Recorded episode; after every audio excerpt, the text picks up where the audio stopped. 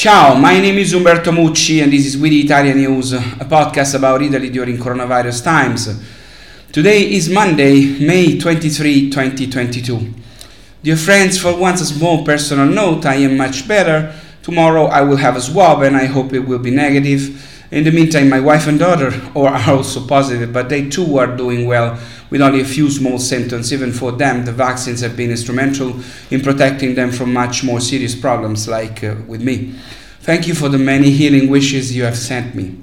Today, then, I am especially happy because the soccer team I have always uh, cheered for, AC Milan, has won the Italian Championship yesterday after 11 years since the last time and this is a great joy for all of us Milan fans. And in this regard, today is in Milan he who will probably be the new owner of the team, which is about to be sold. He's the owner of an American fund. His name is Gerry Cardinale, and yes, he is Italian American. Now, in Italy, the incidence of infection continues to decline nationwide, but the situation is different region by region. The region where the figure is highest is once again Abruzzo, followed by Umbria, Sardinia, and Molise. In contrast, the province of Trento has the lowest figure for virus incidence, followed by Valle d'Aosta and Lombardy. Fortunately, pressure on hospitals is also dropping, and the number of deaths has also dropped a bit. With the arrival of summer, the situation is improving. Italy's head of government, Draghi, has called out the parties in his majority, reminding them that there are still many reforms missing from those promised by the end of June to continue to get European Recovery Plan money. Italy has pledged to, many, to make many reforms that are absolutely necessary, but some of them are unpopular, and it seems that Italian parties want to avoid taking the responsibility they should take. There are dozens of reforms to be implemented in a matter of weeks, hundreds of calls to be issued, billions of euros to be invested. Officially, the numbers are these 122 measures completed, 551 to start, 64 in progress, 22 well underway, and 17 already behind schedule. Looking specifically at the next milestone set for June 30, out of 58 deadlines, only 9 have been completed, 17 are well underway, and the remaining 32 are still in progress. Among the measures that are progressing the hardest are some key reforms, starting with the Enable Act to revise the procurement code, the entry into force of the ministerial decree for the National Waste Management Program, and the reform of teachers' careers, but the national strategy for the circular economy or the awarding research and development contracts on hydrogen or the new organizational model of territorial health care are not close enough to the finish line either. This, of course, has also been noticed by the European Union, which in its recommendation urged Italy to carry out reforms and take action on the tax system, continuing to follow the roadmap of the recovery plan Britain proposed and approved by a country, by a parliament. In Europe, they expect us to fulfill our promises, even if the Italian parties are not used to doing so. Meanwhile, because of Russia's war against Ukraine, the economic situation in Europe is worsening, cutting GDP forecasts for 2022 to 2.7% and 2.3% in 2023. February's forecasts showed 4 and 2.7% uh, respectively, while almost doubling inflation forecasts to 6.1% for this year instead of the previously estimated 3.5%. And according to a just released report, Italian consumers are adapting to a very critical time we are experiencing between runaway inflation, the energy crisis we are already seeing in our bills, and the conflict in Ukraine. Italians are rationalizing their shopping carts, sometimes changing stores, and definitely looking carefully at promotions. And another problem we should reflect on because it indicates one of the main problems of this, this extraordinary sick country that is Italy comes from the public contest to become judges. As of today, in Italy, there is a shortage of uh, 1,300 judges. We are well below the European average, and the unacceptable times of the Italian justice system, one of the biggest troubles for Italy today, also depends on this. The contest saw one year ago 3,800 aspirants to become prosecutors or judges.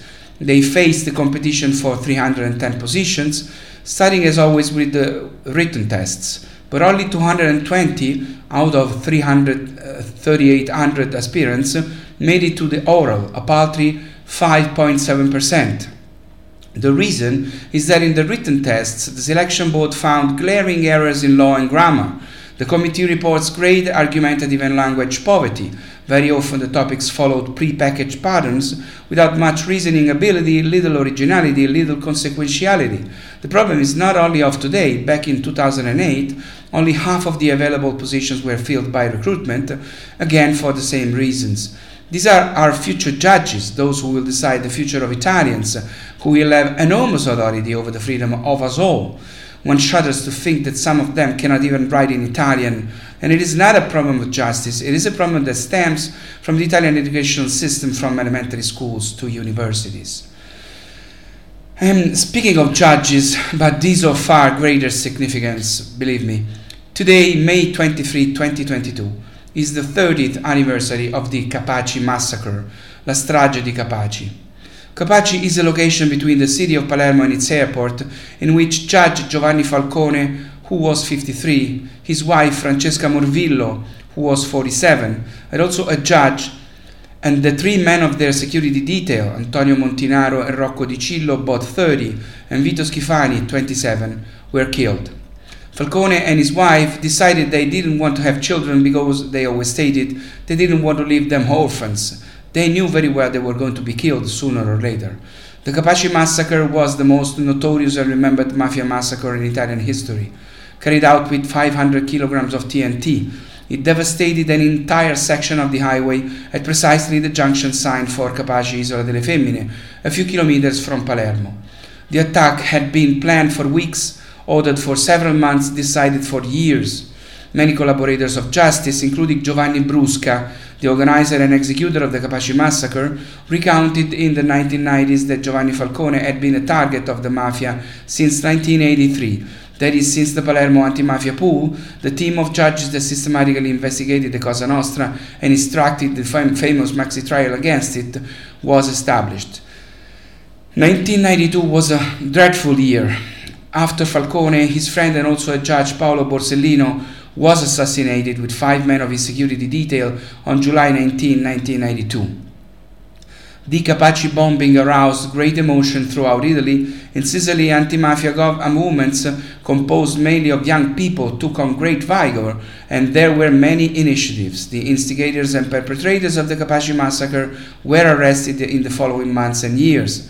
Today, Today, two thirds of Italian people consider Giovanni Falcone a, he- a, hero who went above and beyond his duties as a, as a servant to the state, according to a survey just released yesterday. Over half of the people surveyed, 58%, are convinced that Falcone knew the Sicilian mafia was going to kill him, and 71% said he was left to fight the mafia on his own. Well, it's all for today, it's all for now. My name is Umberto Mucci. This was We the Italians News. Please stay safe and take care. I'm much better.